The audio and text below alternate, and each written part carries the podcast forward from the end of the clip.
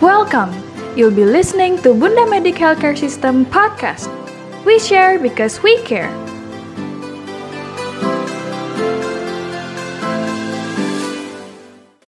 Hello podcast listeners, it's me again, Putih. In this episode, we will be discussing about complementary feeding.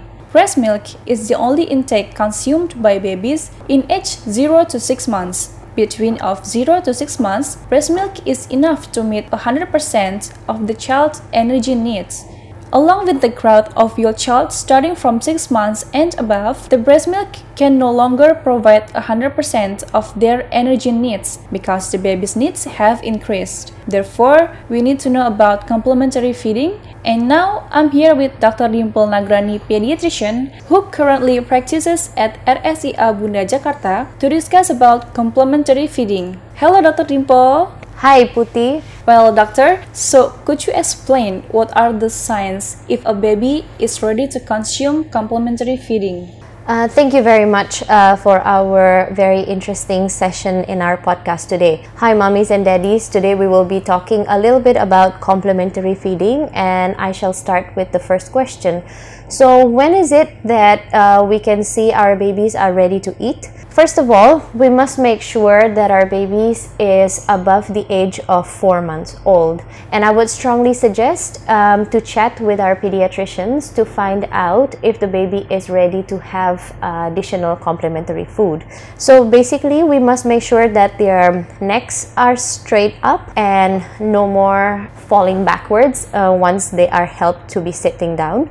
And then number two, we must make sure uh, that whenever we introduce the spoon near their mouths, that they open their mouths and they don't actually have the extrusion reflex. Extrusion reflex is when uh, the babies uh, take out their tongue spontaneously instead of putting their tongue inwards. Their tongue is outwards when we introduce the spoon that is actually one of the signs uh, that they're still not ready to eat. And then the third one is um, they, we can already see that our babies are starting to show signs of interest uh, to foods, especially when they're seeing um, their mommies or their daddies or even their siblings eating.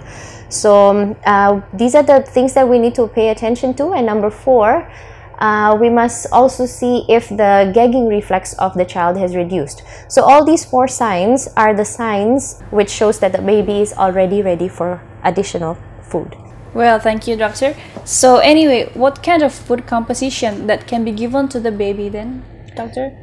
Thank you for this very important question. So, uh, we are making sure that every time they accept complementary food, uh, that the composition is actually similar to breast milk. So um, previously, what used to happen is uh, the first complementary food that we give to a child are fruits this is a big no-no this is a big mistake that um, we used to do so now we must make sure that the food we give our little ones uh, contain of proteins it contains of fat and it also contains of carbohydrate. So yep it's right that we start from the very beginning a composition of these three main factors that is the carbohydrates the fats and also the proteins. So approximately um, the carbohydrates should contain about 40 to 60 percent. The fat should contain about 30 to 40%, as well as the protein should contain about 10 to 20%. Whereas for fruits and also for vegetables, um, it's just to introduce the taste, but it should not be a big part of the meal. Well, doctor, thank you very much. So, how do we ensure that complementary feeding that are given to the baby is correct? Uh, so basically, when giving complementary foods, we must make sure that we always monitor the growth of the child. Monitoring the growth of the sh- of the child should be done every month. So um, we must remember to always measure the body weight, the body height, as well as the head circumference in every doctor visit.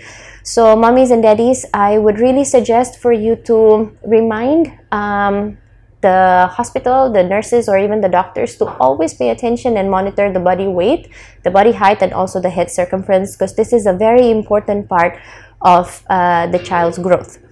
And this should also be plot into a graph that now we normally use the WHO graph. So with this graph, we must be able to see um, that the child's growth is consistent and it's following uh, the lines on the graph. So basically, the strategies of giving complementary feeding is we should be able to give it uh, in an adequate uh, amount. So the adequate amount, as I've mentioned before, it must contain proteins, it must contain um, fat and also carbohydrates. Uh, not only that, we must make sure that the micronutrients are also adequate for the child. And then, uh, before starting, we must uh, chat with our pediatrician to make sure that we are doing it uh, on a timely basis. If the child is growing fine just with breast milk, we must actually postpone uh, starting complementary feeding at approximately six months of age. So we don't have to start early complementary feeding that is starting four months.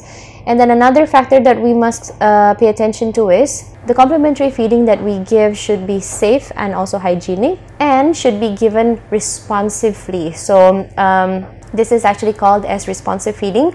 Responsive feeding basically, um, we need to pay attention to the signs of the child, the hunger signs of the child, and the signs of the child being full. So we no longer force the child to eat, but we make sure that the child is happy during meal time because this will also start to increase their appetite and uh, reduce the trauma of eating. Well, doctor, thank you very much for sharing the knowledge about complementary feeding. And podcast listeners, that was about the complementary feeding. Stay tuned for our second part of complementary feeding, where we will be discussing about food recipes that are appropriate for our children. Don't forget to always keep up the Bundamedik Healthcare System podcast. Stay tuned.